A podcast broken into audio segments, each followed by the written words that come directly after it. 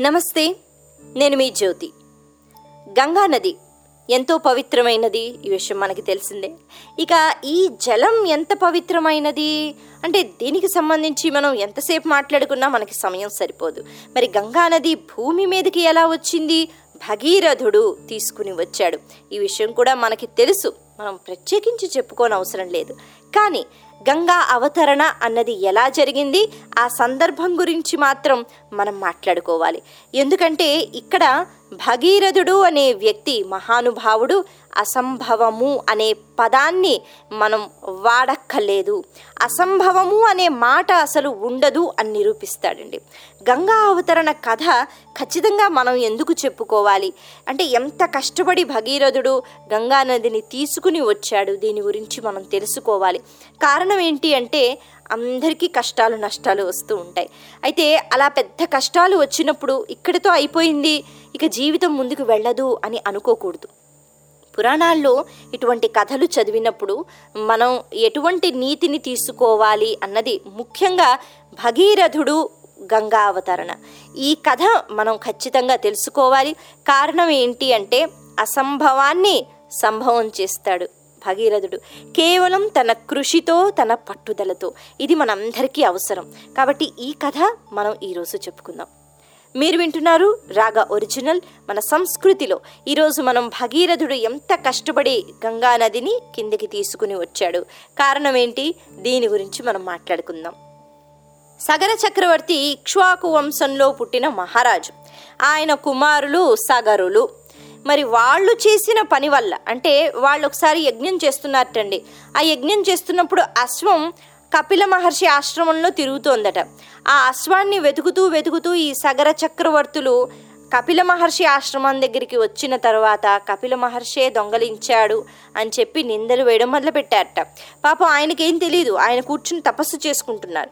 ఈ సగరులు మాత్రం వాళ్ళు నోటుకొచ్చినట్టు మాట్లాడడము నువ్వు దొంగ అని నిందించటము అక్కడ గుర్రం కనిపించింది తీసుకుని వెళ్ళిపోవచ్చు కదా? అలా కాదు. నిందించటము ఒక మహర్షిని దూషించటము చేశారట. చేసిన తర్వాత ఏమవుతుంది? అనుభవించారు. వెంటనే ఆయన ఒక్కసారి కళ్ళు తెరిచేట ఆయనకి చాలా కోపం వచ్చింది. ఎందుకంటే తపస్సు భంగం చేస్తున్నారు వాళ్ళు. విపరీతంగా అరుస్తున్నారట నువ్వు దొంగ అని అంటున్నారట. ఆయన కోపం వచ్చింది కళ్ళు తెరిచారు. ఇక భస్మం చేసేసారండి మొత్తం అరవై వేల మంది చక్రవర్తులు అని చెప్తారు. వాళ్ళందరినీ భస్మం చేసేసారట భస్మం చేసేసి అక్కడ బూడిద కుప్పలు ఏర్పడ్డాయటండి. అవన్నీ కూడా పాతాళ లోకానికి వెళ్ళిపోయాయి. అయితే ఇక్కడికి అయిపోయింది కదా కథ అంటే కాదు ఇక్కడే మొదలవుతుంది మన కథ. ఎందుకు అంటే ఇక్ష్వాకు వంశంలో మరి ఆ అంటే ఆ విధంగా అలా జరిగిపోయిన తర్వాత పితృకార్యాలు అన్నవి జరగడం లేదట. ఎందుకు అంటే ఆ బూడిద కుప్పలు వాటిని తరింప చెయ్యాలి అంటే అంటే వాళ్ళు ఊర్ధ్వలోకాలకు వెళ్ళాలి అంటే అర్హత కోల్పోయారు వాళ్ళు. కారణం కపిల మహర్షి శపించారు. వాళ్ళు బూడిద కుప్పల్లాగే మిగిలిపోయారు. ఇక్కడ మనకి అంశుమంతుడు అంటే ఈ వంశానికి చెందినవాడే.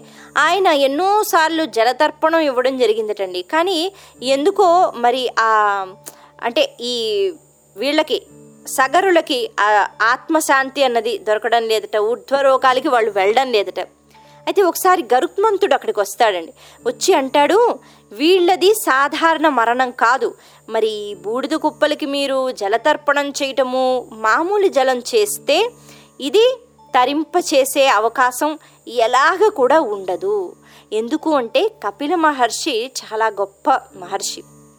ఆయన కోపం చేత భస్మమైపోయారు. ఇది అసాధారణమైన మరణం. ఇటువంటి వాళ్ళకు ఈ జలతర్పణం మామూలుగా చేసే తర్పణాలు పనికిరావు. అందుకని మీరేం చెయ్యాలి అంటే ఆకాశంలో గంగ ఉంది. పవిత్రమైన ఆకాశ గంగ. దేవతలు వాడుతున్న గంగ. ఆ గంగ భూమి మీదకు వచ్చిందంటే ఆ జలంతో జలతర్పణం చేయటం ఆ జలం ఆ బూడిద కుప్పల మించి ప్రవహింప చేస్తే అప్పుడు వాళ్ళు ఊర్ధ్వలోకాలకి వెళతారు. అప్పటి వరకు మీరు ఏది చేసినా కూడా ప్రయోజనం లేదు అని అంటారట. కారణం ఏంటి అంటే కపిల మహర్షి శపిస్తే వాళ్ళు అలా బూడిదిగా మారిపోయారు. అది కారణం అని చెప్తారట. అప్పటి నుంచి పితృకార్యాలవి ఏం లేవండి. ఎందుకంటే ఏం చేసినా కూడా ఎలా చేసినా కూడా ఏవి వాళ్ళకి అందవట. ఏం చెయ్యాలి? గంగను రప్పించాలి. అది మామూలు పని కాదు. అది అసంభవము. ఇలాగే అందరూ అనుకుంటున్నారట. ఎంతోమంది రాజులు వచ్చారు. మనకి దిలీపుడు అంశుమంతుడు వాళ్ళు ప్రయత్నాలు అయితే చేశారండి. కానీ వాళ్ళు ఏం చెయ్యలేకపోయారట. ఇది ఇంతే అన్నట్టుగా వాళ్ళు రావడము వెళ్ళిపోవడము అయిపోయింది. ఆ తరువాత భగీరథుడు వచ్చాడు. భగీరథుడు వచ్చిన తర్వాత తన తాతల గురించి తెలుసుకున్నాడు. మరి పితృకార్యాలు అన్నవి లేవు మరి జలతర్పణలు అన్నవి లేవు చెయ్యాలి అంటే ఆకాశగంగే రావాలి మరి తేవచ్చు కదా అన్నట్టు. ఎలా తెస్తారు? ఎవరు తెస్తారు? అది అంత మామూలుగా అయ్యే పని కాదు నాయనా అని అందరూ చెప్పారట. అది అసంభవము అన్నారట. ఆ మాట నచ్చలేదండి భగీరథుడికి. ఆయన అన్నట్ట అసంభవము అన్నది ఎక్కడా ఉండదు.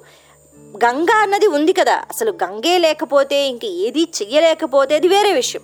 గంగ ఆకాశ గంగ ఉంది పాతాళ లోకానికి తేవాలి. భూలోకానికి తేవాలి ఆ తర్వాత పాతాళ లోకానికి తీసుకెళ్ళాలి. మరి అసంభవము అంటే ఎందుకు అనుకోవాలి? ప్రయత్నిస్తే ఏది జరగదు అన్నీ జరుగుతాయి. నేను చేస్తాను ఆ పని అన్నట్టండి. ఆ పట్టుదల ఆ కృషి ఎంతటి కృషి అంటే నాకెందుకులే అందరు ఎలా వదిలేశారు అని ఆలోచించలేదు. భగీరథుడు తన వంశంలో ఉన్న తన ముత్తాతల గురించి తాతల గురించి ఆలోచించాడు. ఇక్కడ ఏం చేశాడు? తను అయోధ్య ప్రాంతాన్ని పరిపాలిస్తూ ఉండేవాడు. అయితే ఆ ప్రాంతాన్ని విడిచిపెట్టి తను గోకర్ణ క్షేత్రానికి రావడం జరిగిందట.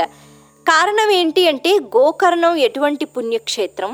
అక్కడ మనం మనస్ఫూర్తిగా భక్తి శ్రద్ధలతో మనం పూజ చేసిన మామూలుగా పూజ చేసిన అటు ఇటు తిరుగుతూ ఓం నమ శివాయ అనుకున్నా అక్కడ అందే అనుగ్రహం అంతా ఇంత కాదు.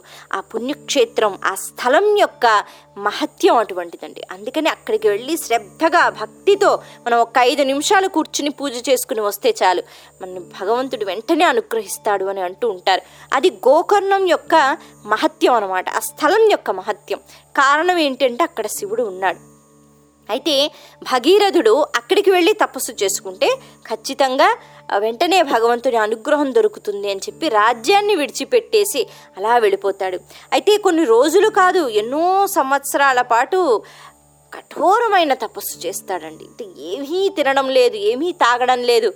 అలాగా తపస్సు చేయడం అంటే చాలా కష్టమైన పని. వినటానికే మనకు కష్టంగా ఉంది చేయటానికి ఇంకా కష్టం. అంత కష్టపడి ఆయన తపస్సు చేస్తే బ్రహ్మదేవుడు వచ్చాడట. నాయన ఇంత కఠోరమైన తపస్సు దేని గురించి? అంటే రెండు కోరికలు ఉన్నాయండి అన్నట. ఒకటి ఈ వంశం ఎప్పుడు కూడా చక్కగా వర్ధిల్లాలి. వంశంలో అందరూ మహానుభావులే పుట్టాలి. అందరూ ధర్మబద్ధంగా వెళ్ళిపోవాలి. ఎవ్వరూ కూడా అపకీర్తి ఎందుకంటే సగరుల వల్ల ఎంతో అపకీర్తి వచ్చేసిందండి వాళ్ళు చేసిన పని వల్ల. అప్పటికే అపకీర్తి అన్నది వచ్చేసింది. అందుకని ఇక నుంచి ఎవ్వరి పేరు కూడా అంటే చెడుగా చెప్పుకునే పరిస్థితి ఎప్పుడు రాకూడదు. మహానుభావులే ఈ వంశంలో పుట్టాలి అని అన్నట్ట. అటువంటి ఇక్ష్వాకు వంశంలోనే దశరథ మహారాజు మళ్ళీ మనకి శ్రీరాముడు వీళ్ళందరూ జన్మించారు. అది ఒక కోరిక. అంటే ముందు తరాల గురించి ఆలోచించి ఒక కోరిక. తన గురించి ఏమీ కోరుకోలేదండి. ఇక వెనక అంటే మా తాతలు ముత్తాతలు వాళ్ళ గురించి నేను విన్నాను. వాళ్ళు బూడిద కుప్పలే వాళ్ళు ఉన్నారు. మరి వాళ్ళని ఊర్ధ్వలోకాలకి పంపించాలి కాబట్టి ఆకాశంలో ఉండే గంగను మీరు విడిచిపెట్టాలి అని ఇది ఇంకో కోరిక అన్నట్ట. మొదటి కోరిక వినడానికి బాగానే ఉంది నాయన. సరే అందరూ కూడా అంటే ఉద్ధరింప చేసేవాళ్ళే జన్మిస్తారు మీ వంశంలో. కానీ రెండవ కోరిక అంటే అది నా వల్ల కాదు నేను దించలేను అన్నట్టు. సరే మీరు నా తపస్సుకి మీరు అంటే ఇంకా మీరు మెచ్చుకోలేకపోతున్నారు అంటే నేను మళ్ళీ తపస్సు చేస్తాను. మళ్ళీ ఇంకో వంద సంవత్సరాలు తపస్సు చేస్తాను. కానీ ఆకాశం నుంచి గంగ అన్నది నాకు కావాలి. భూలోకానికి మా తాతల్ని నేను తరింప చెయ్యాలి అని అన్నట్ట. ఇక్కడ బ్రహ్మదేవుడు పాపం జాలిపడ్డాట ఇంత కఠోరమైన తపస్సు చేసిన తర్వాత మీకు తృప్తిగా లేకపోతే నేను మళ్ళీ చేస్తా అన్నాడు కానీ అయ్య బాబాయ్ అంత కష్టమా మీకో? దండవండి అని ఆయన వెళ్ళిపోలేదు. ఆ పట్టుదల చూసి ఆ కృషి చూసి పొంగిపోయాట బ్రహ్మదేవుడు అంటాడు. ఇప్పుడు గంగను కింద దింపటం అంటే అదొక పెద్ద ప్రవాహం. దాన్ని నేను విడిచిపెట్టిన తర్వాత గంగ ఎంత పవిత్రమైనదో అంత శక్తివంతురాలు. ఆ గంగ ఒక్కసారికి భూమి మీదకు వస్తే భూమి తట్టుకోలేదు భూమి భరించలేదు. మామూలుగా భూమి అంటే ఎంతో ఓర్పుతో ఉన్న దేవి భూమాత అంటాం. భూమి అందరినీ భరిస్తోంది అంటాం. అటువంటి భూమే భరించలేదు బద్దలైపోతుంది. అంటే భూకంపాలు రాగలవు పెద్ద పెద్ద గుంటలు ఏర్పడతాయి అనర్థాలు జరిగిపోతాయి సృష్టిలో. మరి ఎన్నో జీవరాశులు ఉన్నాయి అవన్నీ నాశనం అయిపోతాయి. సృష్టించింది నేను వాటన్నిటిని నేను అలా ఎలా నాశనం చేసేస్తాను? వాటి కాలం వచ్చినప్పుడు అవి వెళ్ళిపోవాలి. అంతేగాని మామూలుగా వెళ్ళకూడదు కదా. మరి గంగ అలా దూకింది అంటే అనర్థాలు జరిగిపోతాయి భూమి భరించలేదు. కాబట్టి నేను ఈ పని చేయలేను. సృష్టికర్తగా వినాశనాన్ని నేను కోరుకోలేను. అయితే ఒక ఉపాయం ఉంది. మధ్యవర్తిగా ఎవరైనా ఉంటే ఇప్పుడు భూమే భరించలేదు అని మనం అంటున్నాం. భూమి కంటే ఓర్పుతో సహనంతో శక్తితో గంగను భరించిన వాళ్ళు కావాలి. అలా గంగను ఎవరైతే భరిస్తారో వాళ్ళు గంగను స్వీకరించిన తర్వాత ఏది? ఆకాశం నుంచి అంత వేగంగా శక్తితో బయటికి వచ్చిన గంగను స్వీకరించాలి అంటే ఎంత శక్తి ఉండాలండి? చాలా శక్తి ఉండాలి. అలా స్వీకరించిన తర్వాత నెమ్మదిగా కిందకి వదిలిపెడితే ఎటువంటి అనర్థాలు జరగవు. ఆ పని చెయ్యన్నట్ట మరి అలా శక్తివంతం అంటే ఎవరు? ఇప్పుడు నేను ఎవరిని వెతకాలి? అది కూడా మీరే చెప్పండి అన్నట్ట. పరమేశ్వరుడు ఆయన తప్పితే ఎవ్వరూ లేరు. అందుకని పరమేశ్వరుడు గురించి మళ్ళీ నువ్వు తపస్సు చెయ్యి అన్నాడు బ్రహ్మదేవుడు వెళ్ళిపోయాడండి. ఆయన పని అయిపోయింది. ఇప్పుడు మళ్ళీ తపస్సు చేశాడు. ఇంతకాలం కూడా ఘోర తపస్సు చేసి బ్రహ్మదేవుడు ఎదురైతే ఆయన మళ్ళీ తపస్సు చేయమన్నాడు. మీరు నేను అయితే అయ్య బాబోయ్ ఇంక నాకు ఓపిక లేదు అంటాం కదండి? కానీ భగీరథుడు అదే అసంభవము అనే మాట నా దగ్గర వినిపించకూడదు. అంతా అవుతుంది అంతా సంభవమే అని అనుకున్నట్టు మళ్ళీ. ఈసారి పరమేశ్వరుడి కోసం పరమేశ్వరుడు వచ్చి అక్కడ నించోవాలి గంగను స్వీకరించాలి. కఠోరమైన తపస్సు. ఇంకా కఠోరమైన తపస్సు. రెండు చేతులు పైకి ఎత్తి దండం పెట్టి మనం ఒక్క ఐదు నిమిషాలు అలా నించున్నామంటే చేతులు లాగేస్తాయండి. కానీ రెండు చేతులు పైకి ఎత్తి దండం పెట్టి ఒంటి కాలు మీద నించున్నట్ట ఇలా ఘోరమైన తపస్సు చేసి ఆయన అది కూడా మళ్ళీ రోజుల్లో కాదు కొన్ని సంవత్సరాలు అలా తపస్సు చేస్తే అప్పుడు పరమేశ్వరుడు ప్రత్యక్షమై ఏం కావాలి నాయన? అంటే గంగ ఇలా రాబోతోంది. అంటే మీరు ఒప్పుకుంటే గనక మీరు మధ్యవర్తిగా గంగని స్వీకరించి ఆ తరువాత నెమ్మదిగా గంగను విడిచిపెడితే గనక బ్రహ్మదేవుడు గంగని ఆకాశం అంటే అక్కడ పైన స్వర్గలోకం నుంచి విడిచిపెడతాడని చెప్పాడు. కాబట్టి మీరు ఇక్కడ ఉండాలి. నా కోసం అని చెప్పాడట. సరే నేను నీ కోసం నించుంటానన్నట్టండి పరమేశ్వరుడు. అలా భగవంతుడు భక్తుడి కోసం నించోవడం అన్నది మనకి చాలా అరుదుగా మనకి కథల్లో కనిపిస్తూ ఉంటుంది. సరే మొత్తానికి అటొక పెద్ద కొండ ఇటొక పెద్ద కొండ. రెండు కొండల మీద ఒక్కొక్క కాలు వేసి నించున్నట్ట పరమేశ్వరుడు. రెండు చేతులు తన నడుం మీద పెట్టుకుని చక్కగా నించున్నట్ట. ఆయన అలా నించున్నాడు. ఇక బ్రహ్మదేవుడు సరే ఇక శివుడు ఉన్నాడు కదా. హాలాహలాన్ని మింగాడు. శివుడు గంగను ఆ మాత్రం పట్టుకోలేడా? ఈయనకి ధైర్యమే. విడిచిపెడతాను అని అన్నట్ట భగీరథుడు కూడా. ఇన్నాళ్ళకి నేను అనుకున్నది నేను చెయ్యగలుగుతున్నాను అని మురిసిపోయాట. చాలా అంటే ఎదురు చూస్తున్నాడు గంగమ్మ తల్లి ఎప్పుడు వస్తుందని అక్కడ పైనుంచి గంగమ్మ ఆవిడ వేరేగా అనుకుందటండి. ముందుగా ఆవిడకి అర్థం కాలేదు పరమేశ్వరుడు అంటే ఆయన ఎంత శక్తివంతుడు? అనుకున్నట్టు ఇదేమిటిది? నా ధాటికి భూమే నన్ను తట్టుకోలేదు. అటువంటిది అక్కడ వచ్చి పరమేశ్వరుడు నించున్నాడు. మరి ఇలా నేను పడిన వెంటనే ఆయన మొత్తం పాతాళ్ళలోకానికి నేను ఈడ్చుకెళ్ళిపోతాను. ఎందుకు ఈ సాహసం చేస్తున్నాడు? అని గంగ అనుకుందట. ఆ మాత్రం అహంకారం వచ్చేసిందండి. గంగ గురించి ఆవిడకి తెలుసు నేనెంతో శక్తివంతురాలు. కానీ శివుని యొక్క శక్తి అన్నది అంచనా వేయలేదు. అప్పటికి ఆవిడికి తెలియదు. ఇంకేముంది? ఎందుకలా నించున్నాడు? బ్రహ్మదేవుడితో ఉంటుందట పరమేశ్వరుడు ఎందుకలా నించున్నాడు? ఆయన పక్కకు వెళ్ళిపోమను. నేను వచ్చాను అంటే నా ధాటికి పాతాళ లోకానికి నేను ఈడ్చుకుని వెళ్ళిపోతాను. మరి అప్పుడు నన్ను ఏమనొద్దందట పర్వాలేదు అటువంటి అనర్థాలు జరగవు. నువ్వు వెళ్ళన్నట్ట బ్రహ్మదేవుడు. అప్పుడు గంగాదేవి ఒక్కసారిగా దూకిందండి. ఎలా దూకింది? ఆ దూకడంతో పైనుంచి వస్తున్నప్పుడు అక్కడే ఎన్నో జలచరులు అంటే మొసళ్ళు ఇంకా ఏవేవో అవన్నీ కూడా వస్తున్నాయటండి పైనుంచి. ఆవిడ అనుకుందట అయిపోయింది. పరమేశ్వరుడు పని ఈశ్వరుడు పని అయిపోయింది అనుకుందట. అలా ఒక్కసారిగా ఆవిడ దూకిన వెంటనే జటాజూటాన్ని ఎలా పెంచాడు? గంగా ప్రవాహం పైనుంచి అంత శక్తివంతంగా వస్తూ ఉంటే ఆ మాత్రం జటాజూటం ఉంటే సరిపోతుందా? పెంచుకుంటూ వెళ్ళిపోయాట పరమేశ్వరుడు పెద్ద జటాజూటం. ఎంత పెంచాడంటే ఆవిడ వచ్చి ఒక్కసారిగా అమాంతంగా దూకింది.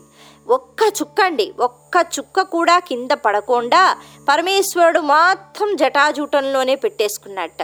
ఆవిడికి ఆశ్చర్యం కలిగింది. ఏమనుకుంది? నేను ప్రవహిస్తాను పరమేశ్వరుణ్ణే నేను ఈడ్చిగెళ్ళిపోతాను అనుకుందట కానీ బయటికి రాలేకపోయింది. జటాజూటంలో తిరుగుతోంది. అయితే ఇక్కడ పరమేశ్వరుడు విడిచిపెట్టలేదట వెంటనే. ఎందుకంటే గంగలో ఉన్న ఆ అహంకారం పోవాలి. పవిత్రమైన నది భూలోకానికి వచ్చినప్పుడు నేనే చాలా శక్తివంతురాలను అనే అహంకారం ఉంటే అందరినీ కూడా తీసుకుని వెళ్ళిపోతుంది. ఇక్కడ గంగా నది అంటే పూజింప చెయ్యాలి ఆ పవిత్రతకు. అహంకారంతో ఉంటే పనికిరాదని అక్కడే ఉంచట. చూద్దాం అహంకారం దిగిన తర్వాత అప్పుడు పంపిస్తాననుకున్నట్ట. గంగ తిరుగుతోంది తిరుగుతోంది. ఏ రకంగా బయటికి రావాలన్నా గంగ రాలేకపోతోంది. జటాజూటం అంతా పెంచి ఉంచాడు. ఇలా చాలా రోజులు గడిచిపోయాయటండి. భగీరథుడు మళ్ళీ కూర్చున్నట్ట. ఎప్పుడు? అలా జటాజూటంలోనే తిరుగుతోంది. గంగ అహంకారం తగ్గేదెప్పుడు? బయటికి వచ్చేదెప్పుడు? మళ్ళీ బాధపడుతున్నట్టు మళ్ళీ తపస్సు చేయడం మొదలుపెట్టాట. ఆయన పని తపస్సు చేయడమే మళ్ళీ తపస్సు చేస్తే పరమేశ్వరుడు అన్నట్ట ఎందుకు మళ్ళీ తపస్సు చేస్తున్నావు? పట్టుకున్నాను కదా. అంటే పట్టుకోవడం కాదండి ఇక్కడ ముఖ్యము. మీరు విడిచిపెట్టాలి అన్నట్ట. అప్పుడు గంగానదికి ఆ అహంకారం తగ్గేటట్టుగా పరమేశ్వరుడు చేస్తాడు. గంగానది ఇంకా అలసిపోతుందటండి. అన్ని రోజులు తిరిగి తిరిగి తిరిగి అలసిపోయి నా వల్ల కాదు. పరమేశ్వర నన్ను క్షమించు. నేను చాలా శక్తివంతురాలని నేను అనుకున్నాను కానీ నేను ఏమీ కాదన్న విషయం నాకు అర్థమైపోయింది. దయచేసి నన్ను విడిచిపెట్టు నన్ను క్షమించు. నా అహంకారాన్ని పోగొట్టని ప్రార్థించిందట. అప్పుడు సరే అని పరమేశ్వరుడు మెల్లగా విడిచిపెట్టాడండి. అయితే ఆ విడిచిపెట్టడం అన్నది ఎలా వచ్చింది? గంగ జటాజూటం నుంచి మెల్లిగా పరమేశ్వరుడి శరీరం నుంచి కిందకొచ్చిందట. ఎంతటి పవిత్రమైన నది అయింది? ఎందుకంటే పరమేశ్వరుడి శరీరం తాకటం అంటే మామూలు విషయం కాదు. అటువంటి గంగా పైలోకంలోనే పవిత్రమైన నది. అది భూలోకానికి ఎలా వచ్చింది? పరమేశ్వరుణ్ణి తాకుతూ వచ్చింది. అలా కిందకు వచ్చిన వెంటనే దేవీ దేవతలందరూ ఆశ్చర్యపోయారట. ఇప్పుడు ఈ గంగా నదిలో ఎలాగైనా స్నానం చేయాలి అంత పవిత్రమైన నది. ఎందుకంటే పరమేశ్వరుణ్ణి తాకి వచ్చిందని. గబా గబా వాళ్ళ వాహనాల మీద వాళ్ళు వచ్చి అక్కడికి భూలోకానికి వచ్చి గబగబా స్నానం చేశారటండి. మొట్టమొదటిసారి దేవతలందరూ గంగలో స్నానం చేశారట. అలా గంగా నది ఒక్కసారిగా అంటే బిందు సరోవరం అనే స్థలం చెప్తారు. అక్కడ ఒక బిందు రూపంలో వచ్చిన తర్వాత ఏడు పాయలుగా విడిపోవడం జరిగింది. అయితే బిందు సరోవరం అంటే అక్కడ ముందుగా ఒక బిందువుని వదిలిపెడతాడట పరమేశ్వరుడు. ఒక్క బిందువు అండి అది మనకి చాలా ఎక్కువ. అలా బిందు సరోవరం అనే పేరు వచ్చింది. అక్కడి నుంచి ఏడు పాయలుగా. అయితే అందులో ఒక పాయ భగీరథుడు వెంట వెంటే వెళుతూ పాతాళలోకానికి వెళ్ళి మొత్తానికి ఆ బూడిద కుప్పలు ఏవైతే ఉన్నాయో వాటి మేంచి ప్రవహించిందట గంగ ఆ తర్వాత వాళ్ళని తరింప చేశాడండి. ఊర్ధ్వలోకాలకి వెళ్ళిపోయారట. ఇక అక్కడి నుంచి కూడా ఆ వంశానికి తిరుగులేదు. భగీరథుడు ఎంతో కష్టపడి తన గురించి కానీ లేకపోతే తన పిల్లల గురించి కానీ తన రాజ్యం సంపద గురించి కానీ ఏమీ అడగలేదండి. ఇలా గంగా అవతరణ ఈ కథ మనం చెప్పుకున్నప్పుడు ముఖ్యంగా ఈ రకంగా పట్టుదల అన్నది ఉన్నప్పుడు మనం ఏదైనా సాధించవచ్చు అన్నది మనకి ఈ గంగా అవతరణ అనే కథ మనకి చెప్తుందండి. మీరు వింటున్నారు సంస్కృతి.